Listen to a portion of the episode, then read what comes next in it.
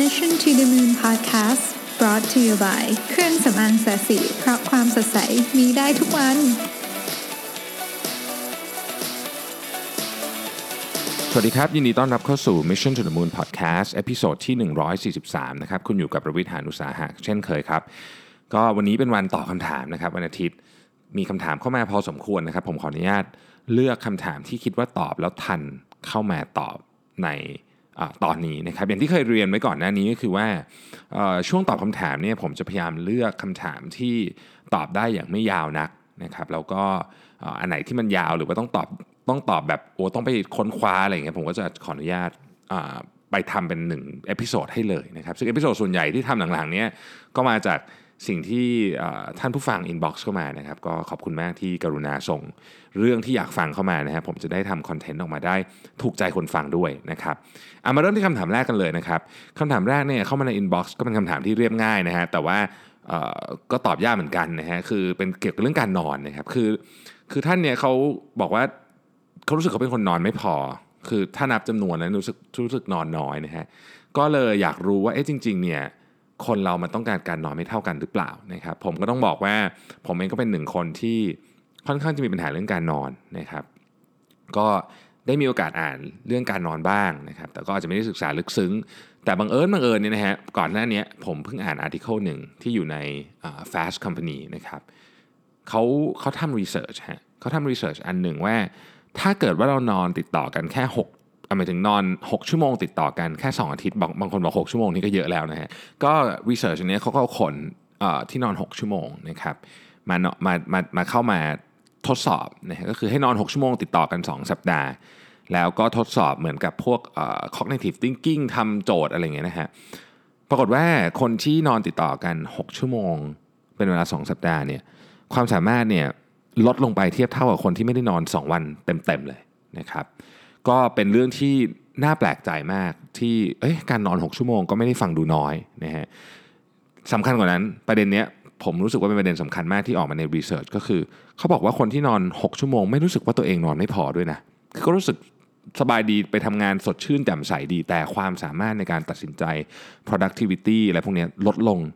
อย่างมหาศาลเลยทีเดียวนะครับ ทีนี้เนี่ยถ้าเรารู้อย่างนี้แล้วเราก็ต้อง พยายามจัดเวลานอนให้ได้เยอะขึ้น ซึ่งเป็นเรื่องที่ยากมากสำหรับคนยุคนี้ต้องบอกอย่างนี้เลยนะฮะเขาก็มีเอ่อเอาลืมบอก Research เมื่อกี้มาจาก University of Chicago เพราะฉะนั้นเป็น Research ที่มาจากมหาวิทยาลัยระดับโลกนะฮะก็ไม่ได้ไม่ได้ไม่ได้เป็น Research ที่แบบทำกองแกงแน่นอนนะฮะทีนี้เนี่ยต้องบอกว่าอย่างนี้ครับเเขาเสนอว่าสิ่งที่ควรจะทำนะฮะคือคือคน คนอย่างในในเคสของคนอเมริกันเนี่ยมีมีปัญหาเรื่องเรื่องนอนไม่พอเยอะมากนะฮะสิ่งที่เขาเสนอแล้วมันก็เป็นอะไรที่เราค่อนข้างรู้อยู่แล้วเพียงแต่ว่าเราต้องปรับนิสัยใหม่ คือต้องเข้านอนและตื่นเป็นเวลาใกล้เคียงกันทุกวันใช้คำนี้แล้วกันนะฮะใกล้เคียงกัน แล้วก็ก่อนนอน 30 นาทีเนี่ยไม่ควรจะเล่นอะไรที่เป็นเป็นสกรีนอะนะฮะโดยเฉพาะมือถือนะครับจริงๆทีวีก็ไม่ควรดูนะฮะแล้วก็ไม่ควรดื่มแอลกอฮอล์เยอะ นะครับเพราะว่าการดื่มแอลกอฮอล์เนี่ยอาจจะทำให้เราง่วงนอนก็จริง แต่ว่ามันจะไปลดคุณภาพของการนอนนะครับที่สำคัญกว่านั้นคือประเด็นที่ที่ประเด็นคือเรื่องคุณภาพของการนอนเนี่ยเป็นเรื่องที่ถูกพูดถึงเยอะด้วย เพราะว่าเราหลายคนเนี่ยคิดว่าเรานอน 7 ชั่วโมง แต่จริงๆแล้วเราอาจจะหลับแค่ 5 ชั่วโมงนะที่เหลือมันอาจจะเป็นแบบช่วงเวลาที่เรียกว่าแทบจะไม่ได้หลับเลยต้องใช้คำนี้แล้วกันนะครับ ก็ถ้าอยากศึกษาเรื่องนี้ก็จริง ๆ มีหนังสือให้อ่านหลายเล่มเลยนะฮะอีกเรื่องหนึงก็คือออกกำลังกายช่วย และ มันมีการพิสูจน์มาแล้วว่าถ้าคุณน้ำหนักตัวลดลงอะมันจะช่วยให้คุณนอนหลับดีขึ้นด้วยนะฮะดังนั้นเนี่ยอันนี้ก็เป็นสิ่งที่ผมพยายามทำอยู่เหมือนกันนะครับ เรื่องของการนอนแล้วก็หวังว่าหลายท่านก็จะมีโอกาสที่จะได้เอาเรื่องนี้ไปปรับใช้นะครับผมเห็นว่าเรื่องนี้เป็นเรื่องที่ค่อนข้างใหญ่นะผมคิดว่าคนไทยโดยเฉพาะคนที่อยู่ในกรุงเทพและเมืองใหญ่ที่ที่ต้องเผชิญกับรถติดเนี่ยนะครับจะค่อนข้างจะมีปัญหาเรื่องการนอนเยอะ ท่านตอบมานะครับถามมาเรื่องของการอ่านหนังสือ ซึ่งจริงๆ ผมก็อาจจะเคยตอบไปแล้ว แต่ว่าตอบอีกก็ได้นะครับ ก็คำถามก็จะคล้ายๆเดิมก็คือว่าทำยังไงอ่านหนังสือแล้วจะจำได้ แล้วก็จะอ่านให้เร็วขึ้นนะครับ ผมเรียนอย่างนี้ฮะไอ้จำได้เนี่ยผมจำไม่ได้นะหนังสือ แต่ว่าผมจะจดไว้นะครับว่าหนังสือเล่มนี้มีเรื่องอะไรที่น่าสนใจ เช่น เวลาลูกน้องทะเลาะกันนะฮะแก้ปัญหาไงอะไรเงี้ยมันก็จะมีเรื่องพวกนี้ที่เราอ่านแล้วเราชอบนะฮะแล้วก็แปะโพสต์อิทไว้ ผมเป็นคนอ่านหนังสือไปแล้วผมเขียนไปด้วยเขียนในหนังสือเลยนะครับคือผมนนอกจากบางเล่มจริงๆที่เสียดายนะครับบางเล่มหนังสือบางเล่มผมไม่กล้าเขียนเพราะมันสวยมากนะฮะหรือถ้าเกิดอยากเขียนจริงผมจะซื้อมาอีกเล่มหนึ่งนะครับผมเป็นคนที่คิดว่าการอ่านหนังสือเนี่ยเราจดไปในหนังสือเลยเนี่ยเป็นวิธีการที่ เรียนรู้ได้เยอะที่สุดนะครับผมขีดผมเลยเต็มที่แล้วก็แปะโพสต์อิทไว้นะครับแล้วก็มีคล้ายๆโน้ตอีกอันหนึ่งที่แยกไว้ว่าโอเค ถ้าเป็นเรื่องเนี้ยเราเคยอ่านจากหนังสือเล่มนี้ดีนะครับอันนี้เป็นเป็นวิธีการที่ผมใช้ ซึ่งก็อาจจะไม่ใช่วิธีที่ถูกที่สุดนะคนอื่นเขามีเทคนิคอื่นนะครับก็ลองไปศึกษาดูได้นะฮะแต่ว่าถ้าเกิดอยากจะเอ่อเอามาใช้ที่หลังเนี่ยเราเราไม่อยากจะจำหรือว่าเป็นคนที่ไม่มี process เรื่องการจำที่ที่ดีมากคือ ความทรงจำก็เป็นสิ่งที่ต้องฝึกเหมือนกันนะครับความการทำเพิ่มเพิ่มความสามารถในการจดจำนะฮะผมเองก็ไม่ได้จำเก่งก็เลยใช้วิธีนี้นะครับ อีกประเด็นหนึ่งก็คือทำยังไงจะอ่านให้เร็วขึ้นนะฮะมันมีเทคนิคหนึ่งที่ที่เวิร์กนะครับก็คือการเอาไม้บรรทัดไล่ตัวอักษรในหน้านะฮะก็ต้องฝึกนิดนึงนะครับต้องฝึกนิดนึงแล้วก็เอาไม้บรรทัดไล่ก็คือว่าเวลาเราอ่านเนี่ยถ้าเกิดเรามีเขาเรียกตัวนำสายตาเนี่ย มันจะทำให้เราอ่านได้เร็วขึ้นนะครับแต่อันนี้ต้องต้องฝึกฝนนิดนึงนะครับตอนแรกๆมันจะลำคาญหน่อยนะฮะคำถามนี้น่าสนใจมากนะครับผมขออนุญาตโค้ดมาเลยนะฮะอยากให้พูดถึงวิธีการไปอยู่ในสังคมที่ดีครับ ปกติแล้วได้ยินว่าอยากพัฒนาอะไรให้ไปอยู่กับสังคมนั้น หรือเลือกคนแบบนั้นมาอยู่ด้วยคำถามคือจะไปหาสังคมและคนแบบนั้นจากไหนอ่าน่าสนใจนะครับ คือต้องบอกว่าอย่างนี้ครับผมคิดว่าเรามักจะนึกภาพสังคมเนี่ยเป็น การต้องไปพบปะผู้คนจริงๆนะครับแล้วก็มันก็อาจจะลำบากนะสมมุติว่าเราอยากจะแบบคุยกับคนที่มีความรู้เรื่องการเงินเยอะๆอย่างเงี้ยนะฮะเราจะไปหาจากไหน ก็ต้องบอกว่าการพบปะผู้คนเนี่ยเป็นเป็นเป็นวิธีหนึ่ง แต่ว่าสังคมตอนนี้มันก็มีออนไลน์ก็มีอะไรต่างๆ ก็มีนะครับ ผมคิดว่าหนึ่งฮะเราจะต้องพาตัวเองไปให้ให้ available กับตรงนั้นก่อน คือเราจะต้องทำให้คนที่เราอยากจะไปเจอเราอยากจะไปคุยด้วยเนี่ยเขาเห็นก่อนว่าเราเนี่ยอยากรู้จริงๆอยากอยากเข้ามาจริงๆเพื่อที่จะเพื่อที่อยากจะพัฒนาตัวเองอะไรก็แล้วแต่เนี่ยนะครับ ซึ่งพวกนี้เนี่ยมันก็ต้องใช้เวลานะ ต้องต้องบอกอย่างนี้ว่าบางทีมันก็ไม่ได้ทำได้ภายในวัน 2 วันนะฮะดังนั้นการไปหาสังคมที่ดีที่เราอยากได้เนี่ยก็เป็นการลงทุนอย่างหนึ่งนะฮะต้องลงทุนแรงต้องลงทุนเวลาด้วยนะครับ ซึ่งแต่ถ้าเกิดว่าเราเลือกแล้วว่าเราอยากจะทำเรื่องเนี้ยผมว่ามันคุ้มนะฮะ แล้วจะเอาคนแบบนั้นมาอยู่ด้วยได้ยังไงโอ้อันนี้ยาก อันนี้มีความยากขึ้นมาอีกหนึ่งขั้น แต่ทำไม่ทำได้นะครับคำว่ายากของผมนี่คือทำได้แต่ว่าอาจจะต้องใช้เวลานิดหนึ่งเหมือนกันนะฮะก็คือว่าคนที่มีความสามารถสูงเก่งๆ พวกนี้เนี่ยเขามักจะอยากไปอยู่หรืออยากไปทำงานกับคนที่มีวิชั่นที่ไกล เพราะฉะนั้นคุณก็ต้องหาวิธีการสื่อสารวิชั่นของคุณออกไปนะครับก็จะมีคำถามต่อมาเลยว่าเอ๊ะเราจะสื่อสารวิชั่นของเราออกไปยังไง ให้ดึงดูดคนที่เป็น เป็นสิ่งคนที่เราอยากได้เข้ามา ผมก็บอกว่ามันมีวิธีเยอะแยะนะฮะเขียนบล็อกก็เป็นวิธีหนึ่งผมใช้วิธีการเขียนบล็อกนะฮะในตอนแรกถ้าเกิดใครเคยฟังเรื่องผมนะผมเขียนบล็อกแล้วก็แล้วก็มันค่อยๆพัฒนาเป็นหนังสือเป็นอะไรพวกนี้เนี่ยนะฮะก็เริ่มต้นอย่างนั้นก็ได้แต่มันมีวิธีเยอะแยะเลยครับคุณจะอัด YouTube คุณจะเยอะมากอะผมเอ่อให้ให้ลองไปจินตนาการเอาเองแล้วกันว่าทำอะไรได้บ้างคำถามต่อไปนะครับคำถามนี้น่าสนใจมากผมขออนุญาตเอ่อยก โค้ดมาเลยนะครับมันท่านนี้เขาถามเข้ามาว่า คือก่อนหน้านี้ก็ผมบอกถามเล่าให้ฟังเลยนะฮะเขาบอกว่าทำงานเป็นลูกเรือมานานนะครับ แล้วก็จะไปตอนนี้กำลังจะเริ่มงานใหม่ละนะครับ ก็อยากอยากปรึกษา เพราะว่ารู้สึกว่าไม่คุ้นกับบรรยากาศการทำงานในออฟฟิศอะไรคือเป็นสิ่งที่สำคัญอะไรคือเป็นสิ่งที่ควรระวังอะไรพวกนี้เนี่ยนะครับ ผมก็ต้องเรียนอย่างนี้ครับผมผม คิดว่างานทุกงานเนี่ยมันมีความคล้ายกันอยู่ในบางประเด็นนะครับ ซึ่งใครที่สามารถทำประเด็นนี้ได้ดีเนี่ยก็จะสามารถเติบโตในหน้าที่การงาน ไม่ว่าจะทำงานอยู่ใน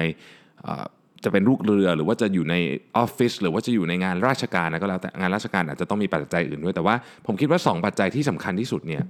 คือเรื่องที่หนึ่งคือเรื่องของคนฮะคือ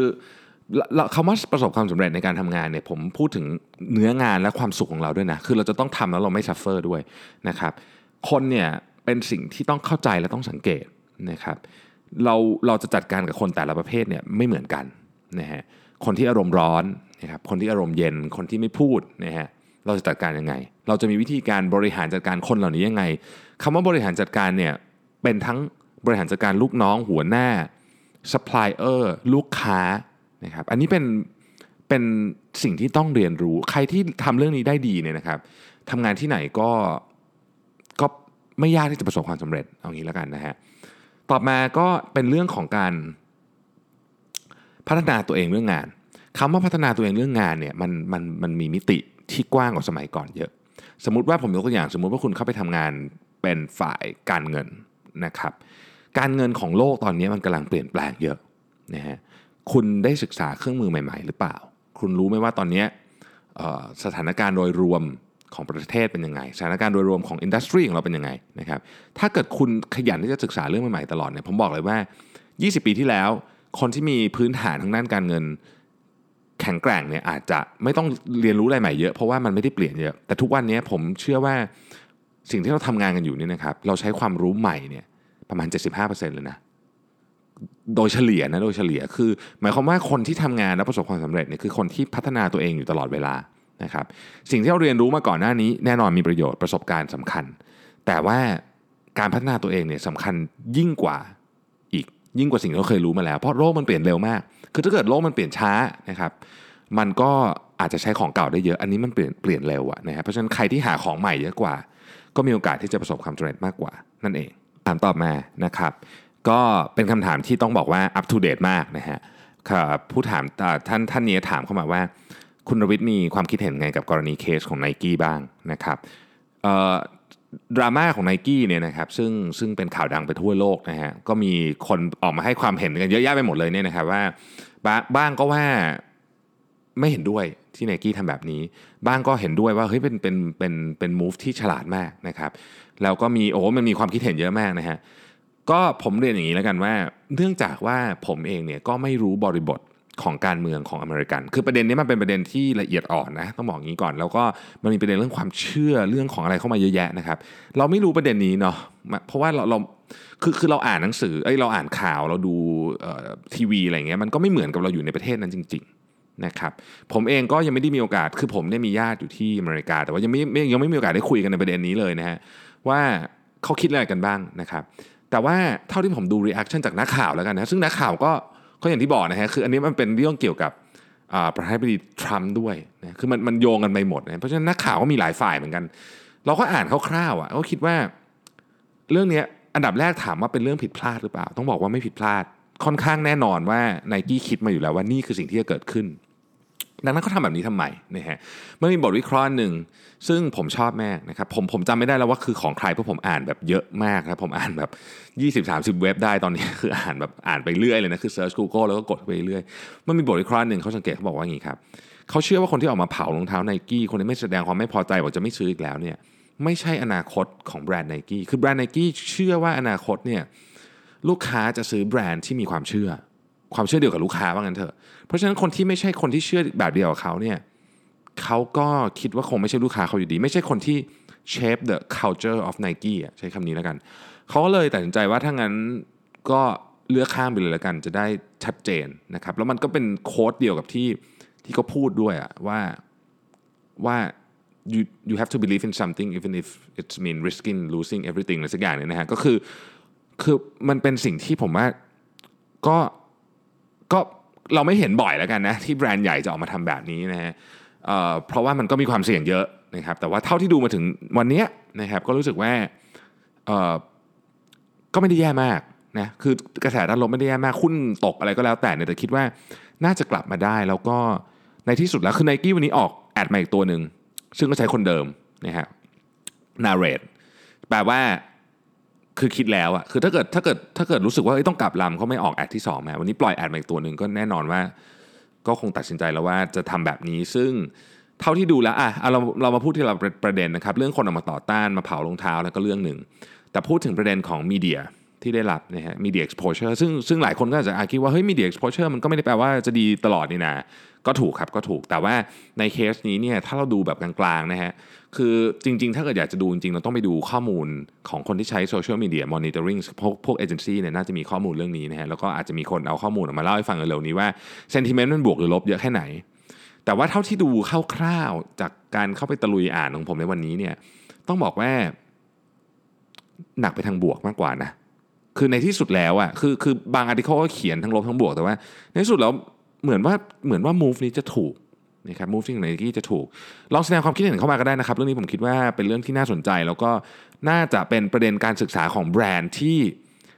ที่ในอนาคตน่าจะมีคนทำอีกอะผมว่านะคือคงไม่ได้จบแค่ไนกี้แบรนด์เดียวเท่านั้นนะฮะ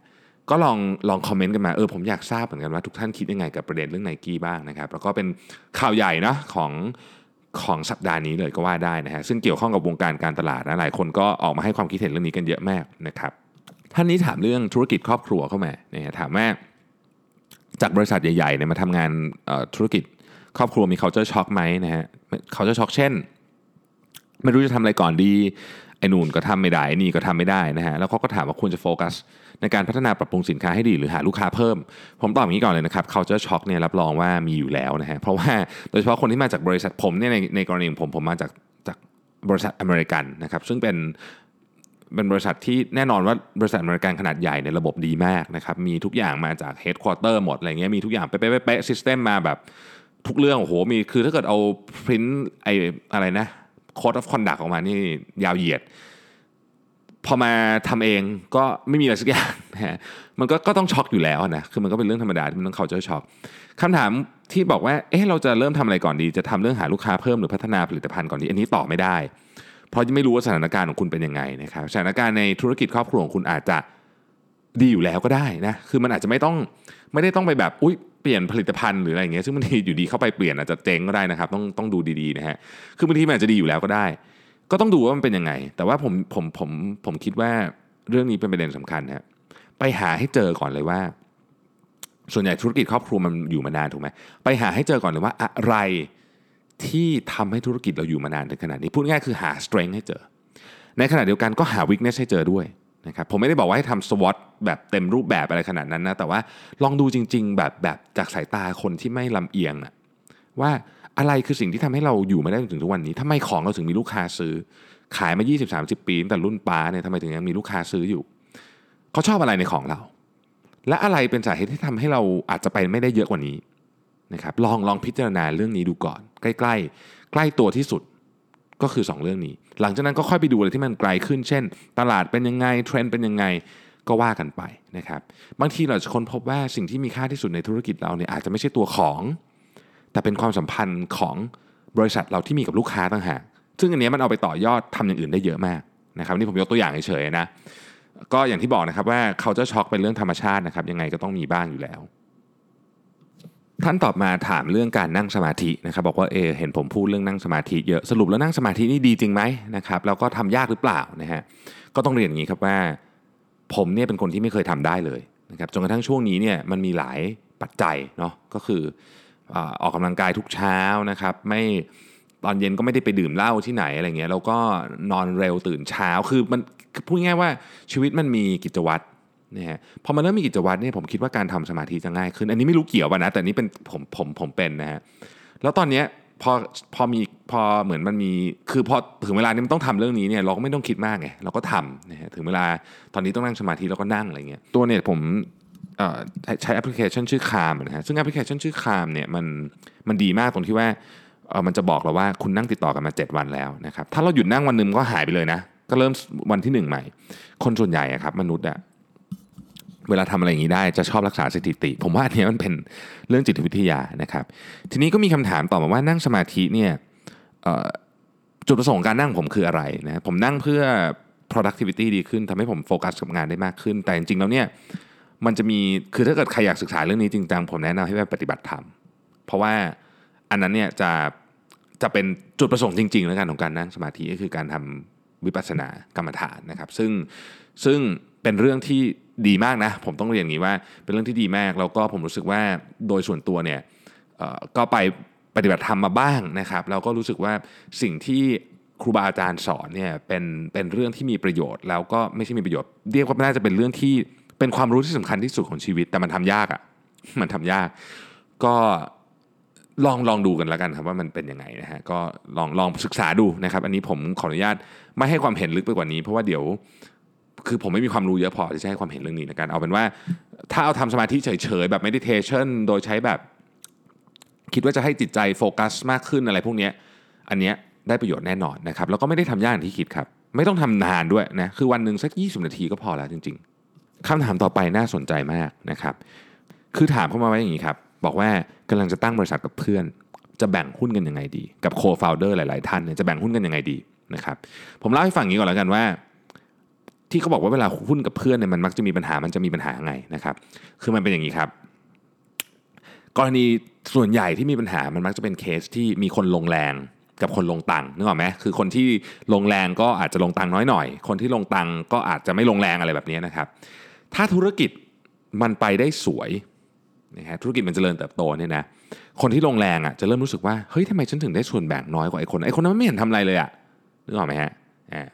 แต่ถ้าธุรกิจมันไปไม่ได้ไอ้คนลงตังค์ก็จะเริ่มีปัญหาละนะคืออันนี้เป็นปัญหาโลกแตกต้องบอกงี้แล้วก็แล้วก็มีคือเรื่องจริง ๆ ก็คือมีคนจำนวนมากที่ทะเลาะกันนะครับ กับเอ่อกับเพื่อนที่ที่ที่ร่วมหุ้นทำงานด้วยกันนะครับ แต่ว่าอันนี้ผมผมต้องบอกว่า ผมได้บทบทเรียนคือมีคนสอนผมเรื่องนี้มาคือคุณพ่อผมเองคุณพ่อผมเนี่ยบริษัทคุณพ่อผมก็ ก็เรียกว่ามีถ้าใช้ศัพท์สมัยนี้คือมีโคฟาวเดอร์หลายท่านนะครับก็เป็นเพื่อนกันนั่นแหละนะครับเรียนหนังสือมากับคุณพ่อ แล้วก็ยังอยู่มาจนถึงเนี่ยโอ้คุณพ่ออายุเกษียณแล้วอะไรแล้วก็ยังอยู่ก็ไม่ไม่ไม่ไม่ได้เห็นมีคือ คือเชื่อว่าก็คงมีจุดที่ไม่เห็นด้วยอะไรกันบ้าง แต่ว่าก็ประคองอยู่รอดปลอดภัยมาได้ จนสามารถส่งต่อไปให้รุ่นต่อไปได้ไม่ไม่ใช่ผมนะฮะเป็นเป็นเป็นคนอื่นแต่ว่าเล่าให้ฟังว่าสิ่งที่คุณพ่อสอนก็คือ คุณพ่อบอกว่า ปกติเพื่อนกันน่ะมันไม่ได้คิดร้ายต่อกันอยู่แล้วนะฮะแล้วก็แล้วก็ถ้าเราพยายามเข้าใจเขาจากมุมมองของเขานะครับ เราจะเห็นว่าทุกสิ่งที่เขาทำมีเหตุผลนะฮะมันอาจจะไม่ใช่เหตุผลที่เราชอบ แต่มันมีเหตุผลนะครับ แล้วมันไปได้จริง ๆทำงานกับเพื่อนสบายใจกว่าทำงานกับคนอื่นอีก เพราะว่าไว้ใจกันได้นะครับ คือผมผมคิดว่าอันนี้เป็นคำสอนที่ดีมาก ๆ ก็คือว่ามันไม่มีผมตอบไม่ได้หรอกว่าคุณจะให้หุ้นใครเท่าไหร่ เราก็จะแบ่งกันยังไง แต่สิ่งหนึ่งถ้าเกิดจะชวนเพื่อนมาทำงานด้วย ต้องพยายามทำแบบนี้ให้ได้แบบที่แบบที่คุณพ่อผมบอกเนี่ยนะฮะก็คือ ง่ายๆเลยคือ เราเชื่อหรอว่าเพื่อนเราเป็นคนดีอะถูกไหมไม่งั้นเราก็ไม่คบเป็นเพื่อนมาถูกไหมฮะคือเพื่อนเราเป็นคนดีเนี่ย แต่ว่าเวลาทำอะไรที่รู้สึกเรารู้สึกไม่ถูกใจเนี่ยเราต้องถามว่าเขามีเหตุผลอะไร มองจากมุมเขาบ้างนะครับ บางทีมันลืมไปไงมันยุ่งๆมันไม่ได้คุยกันอะไรเงี้ยนะครับถ้ามองจากมุมเขาบ้างเราก็จะเข้าใจได้ ผมคิดว่าอันนี้สำคัญสุด แล้วเรื่องจะแบ่งหุ้นอะไรยังไงเนี่ยก็ตกประเด็นสำคัญคืออย่างนี้ฮะตกลงกันให้ดีตั้งแต่ต้นอย่าแบบอ๋อโอเคโอเค มาก่อนมาก่อนแล้วก็แบบเดี๋ยวค่อยว่ากันอะไรเงี้ยไม่เอาก็คือตกลงกันไปเลยชัดให้ชัดเจนตั้งแต่ต้นให้มีเหตุผล แล้วก็อาจจะคุยกันด้วยว่าถ้ามันดี มันจะทำไงต่อนะครับ มันควรจะต้องมีการแบ่งหุ้นใหม่ไหมหรือถ้ามันไม่ดีควรจะเป็นยังไงนะครับ คำถามตอบมานะครับ น่าจะตรงใจใครหลายคนนะครับ มีท่านหนึ่งถามเข้ามาบอกว่าเออสมมุติว่าเรามีวันที่แย่นะครับทำอะไรก็ติดขัดไปหมดเลยนะฮะมีปัญหาเกิดขึ้นมากมายนะฮะรวมถึงปัญหาที่เราไม่คาดคิดด้วย เราจะมีวิธีการรับมือกับมันได้ยังไงบ้างนะครับ ก็จริง ๆ ก็เป็นเราผมเชื่อว่าทุกคนมีเนาะไอ้วันที่แบบ ออกจากบ้านฝนตกรถเสีย หรือว่าออกจากบ้านฝนตกแล้วก็แบบหาแท็กซี่ไม่ได้ ออกจากบ้านไปลืมมือถือต้องกลับมาเอามือถือ ออกไปเสร็จก็โดนน้ำสาดตรงฟุตบาทเดินขึ้นออฟฟิศแล้วแบบโดนน้ำสาดมอเตอร์ไซค์มาสาดอะไรอย่างเงี้ยคือมันมันมีวันที่แบบอภิมหาสวยนึกออกไหมครับเป็นแบบงานเข้าอย่างต่อเนื่องอะ่ะคือ คือเรียกว่าตั้งแต่ตื่นจนจนถึงกลับบ้านนี่แบบงานเข้าทั้งวันนะคือแบบอะไรก็ไม่รู้มือถือตกซ่วมอะไรก็พวกนี้นะฮะ คือต้องบอกอย่างนี้ครับว่า เราจะเจอวันแบบนี้ ผมว่าประมาณเดือนละครั้ง หรือ 2 เดือนครั้ง เกือบทุกคน ก็ไม่รู้เหมือนกันว่าทำไมนะ มันอาจจะเป็นมันอาจจะเป็นแบบวันที่ดวงสวยๆจริงๆก็ได้แต่ว่าอย่างนี้ครับ มันมีของจำนวนมากที่เราสามารถเตรียมเขาเรียกว่า ผมเคยเขียนเรื่องนี้ไว้แล้วนะใน productivity hack บอกว่าเราเตรียม mental readiness ไว้เลย ของพวกนี้คืออะไร เช่น Wi-Fi เสีย Wi-Fi เสียงุนหงิดไหมงุนหงิดถูกไหม แต่เราเราเตรียมไว้เลยครับว่าเราคิดไว้เลยว่า Wi-Fi เสียไม่ต้องหงุดหงิด คือให้นึกมาเลยว่าเรื่องพวกนี้มันเกิดขึ้นได้ Wi-Fi เสียต่อ hotspot ถ้าเกิดเราไม่ได้มีเน็ตเหลือเยอะ ก็ไปหาไว้เลยว่าจะต่อ hotspot ใครไปขอเจ้านายก็ได้นะครับ คิดไว้เลย คิดไว้เลยว่าเรื่องนี้จะต้องเกิดขึ้น ถ้าเราคิดไว้ว่าเรื่องนี้จะต้องเกิดขึ้นเนี่ยเราจะเตรียมพร้อมนะฮะเราจะเตรียมพร้อมมากๆ ยกตัวอย่างหนึ่งนะครับ ผมเนี่ย กระเป๋าผมนี่ค่อนข้างใหญ่ใครใครเคยเห็นใครเคยเจอผมจะจะมีจะชอบตอนนี้ผมพกกระเป๋าแบบใบเหมือนกระเป๋ากีฬาเลยอย่างนั้นเลยนะฮะแล้วก็แบกไปไหนมาไหนด้วยนะทุกคนก็จะทักว่าแบบเฮ้ยทำไมต้องมีกระเป๋าใหญ่ขนาดนี้ คือผมทำเรื่องนี้แหละนะครับในกระเป๋าผมนี่จะมีของเยอะมาก เช่น มีดพก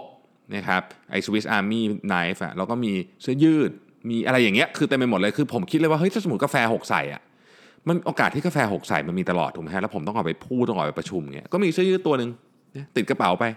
กาแฟหกใส่ก็ก็เปลี่ยนเสื้อแค่นั้นนะมันคงไม่หกสองรอบหรอกวันหนึ่งอะนะฮะเตรียมพวกนี้ไว้เลยครับ แล้วชีวิตคุณจะหงุดหงิดน้อยลงเยอะ ผมไม่ได้บอกว่ามันเตรียมไว้ทุกเรื่องนะ คือบางเรื่องไอ้น้ำสาดเอ่อมอเตอร์ไซค์ขับแล้วน้ำสาดโดนเราบนฟุตบาทอะไรเงี้ยพวกนี้มันก็อาจจะสุดวิสัยจริงๆนะครับ แต่มันเตรียมได้หลายเรื่องนะก็เตรียมเยอะที่สุดเท่าที่จะเยอะได้นะครับ สังเกตไหมครับว่าถ้าเราเคยไปอย่างญี่ปุ่นเนี่ยนะฮะญี่ปุ่นเนี่ย วันไหนที่ฝนวันไหนที่ฝนจะตกเนี่ยเราสามารถบอกได้ตั้งแต่เดินออกมาในจากโรงแรมตอนเช้าเลยนะเพราะคนญี่ปุ่นเนี่ยเขาเตรียมตัวมาก คือเขาจะดูพยากรณ์อากาศตลอดถึงแม้ว่า ความแม่นยำมันอาจจะไม่ได้แม่นร้อยเปอร์เซ็นต์แต่เขาเขาจะเตรียมตัว คือเขาจะคือถ้าถ้าเห็นออกมามีคนเดินถือร่มตอนนี้ตอนที่ฝนยังไม่ได้ตกเนี่ยให้รู้เลยว่าเดี๋ยวแป๊บหนึ่งมันตกแน่แล้วมันเป็นอย่างนี้จริงๆฮะคือเขาเตรียมตัวมาก ซึ่งอันเนี้ยเพราะว่าประเทศญี่ปุ่นเนี่ยก็ต้องบอกว่าเออ คือเจอเรื่องไม่คาดฝันเยอะ เขาก็เลยเป็นเป็นเป็นคนที่มีความเตรียมตัวสูงบวกกับเขามีวินัยเยอะด้วยประเทศญี่ปุ่นนี่นะครับ ก็เป็นตัวอย่างที่ดีนะ คือเขาเตรียมการกับเรื่องพวกนี้เลย เพราะฉะนั้นฝนตกก็ไม่หงุดหงิดไง หรือมีเรื่องอะไรก็ไม่หงุดหงิดนะครับ เราก็ควรจะทำแบบนั้นบ้างนะครับทำทำเรียกว่าแผนไว้ในสมองเลยว่า ถ้าเจอเรื่องนี้จะทำอะไรนะครับ มันจะลดให้วันที่แย่ๆของคุณอะแย่น้อยลง อะ อันนี้เป็นคำถามสุดท้ายที่จะตอบในวันนี้แล้วกันนะครับ เขาบอกว่าตอนเนี้ย ผมมีโปรเจกต์ที่อยากทำเยอะมาก รู้สึกไอ้นู่นก็เจ๋งไอ้นี่ก็เจ๋งไปหมดเลยนะครับ จะทำยังไงดีนะฮะจะเลือกอันไหนดีนะครับผมผมอันเนี้ยผมเข้าใจเลยนะเพราะผมก็เป็นเหมือนกันนะฮะผมเป็นคนที่ชอบคิดเดี๋ยวจะทำนู่นจะทำนี่อะไรอย่างเงี้ยนะฮะผมแนะนำให้ทำอย่างนี้ครับไปเอากระดาษมาแผ่นหนึ่งนะแล้วก็เอาค่อยๆค่อยๆค่อยๆนั่งเขียนนะครับไม่ต้องรีบนะฮะนั่งแล้วคิดว่าอะไรคือสิ่งที่เราอยากได้ในชีวิตนี้บ้างนะครับ list ไปเลยเราอยากมีเวลาอยู่กับครอบครัว เราอยากมี six pack เราอยากมีรถสปอร์ตอะไรเงี้ยนะก็เขียนไปนะครับ อะไรก็ได้นะครับ เขียนไปข้างหนึ่ง แล้วเรามาดูว่าไอ้โปรเจกต์เนี้ยที่เราอยากทำเนี่ยนะฮะอันไหนมัน weight น้ำหนักลงไปกับความฝันของเรามากที่สุดนึกออกไหมฮะให้คะแนนอะเป็นช่องๆอะให้ไปอะสมมติเรื่องมีเวลาโปรเจกต์นี้ได้ 10 เลย เพราะว่าทำแล้วเราสามารถบริหารเวลาได้แต่อีกโปรเจกต์หนึ่งได้ศูนย์เลย เพราะว่าโอ้โหมันต้องเอาเวลาจะไม่หมดเลยแน่เลยเนี่ยก็เขียนไป แล้วดูสกอร์ครับว่า มันควรจะทำอันไหนก่อนโดยส่วนใหญ่เชื่อผมไหมว่าคะแนนมันต่างกันเยอะมากเลยอะพอเรามาเขียนปุ๊บมันจะเริ่มเห็นภาพว่าอ๋อเฮ้ยจริงๆ อันนี้เราไม่อยากทำอะเพราะมันไม่ได้ตรงกับสิ่งที่เราอยากได้ในชีวิตสักเท่าไหร่ แค่เราตื่นเต้นไปกับมันเท่านั้นเอง แบบนี้เราก็จะสามารถตอบคำถามตัวเองได้นะครับก็ขอบคุณทุกท่านมากนะครับที่ติดตาม Mission to the Moon Podcast นะครับวันนี้ผมพยายาม setting ใหม่ๆแล้วขออภัยจริงๆช่วงนี้เซตไปเซตมาหลายท่านอาจจะบอกว่าเฮ้ยทำไมวันนี้เสียงเบานะครับเสียงเบาเพราะว่าผม setting ใหม่ๆนะฮะ ก็เดี๋ยวลองดูนะคือต้องขออภัยจริงๆ แต่ว่าก็อยากให้ให้ไมค์มันออกมาดีที่สุดนะก็ขอบคุณมากๆนะครับที่ติดตาม Mission to the Moon Podcast แล้วเดี๋ยวพรุ่งนี้เราพบกันใหม่ สวัสดีครับ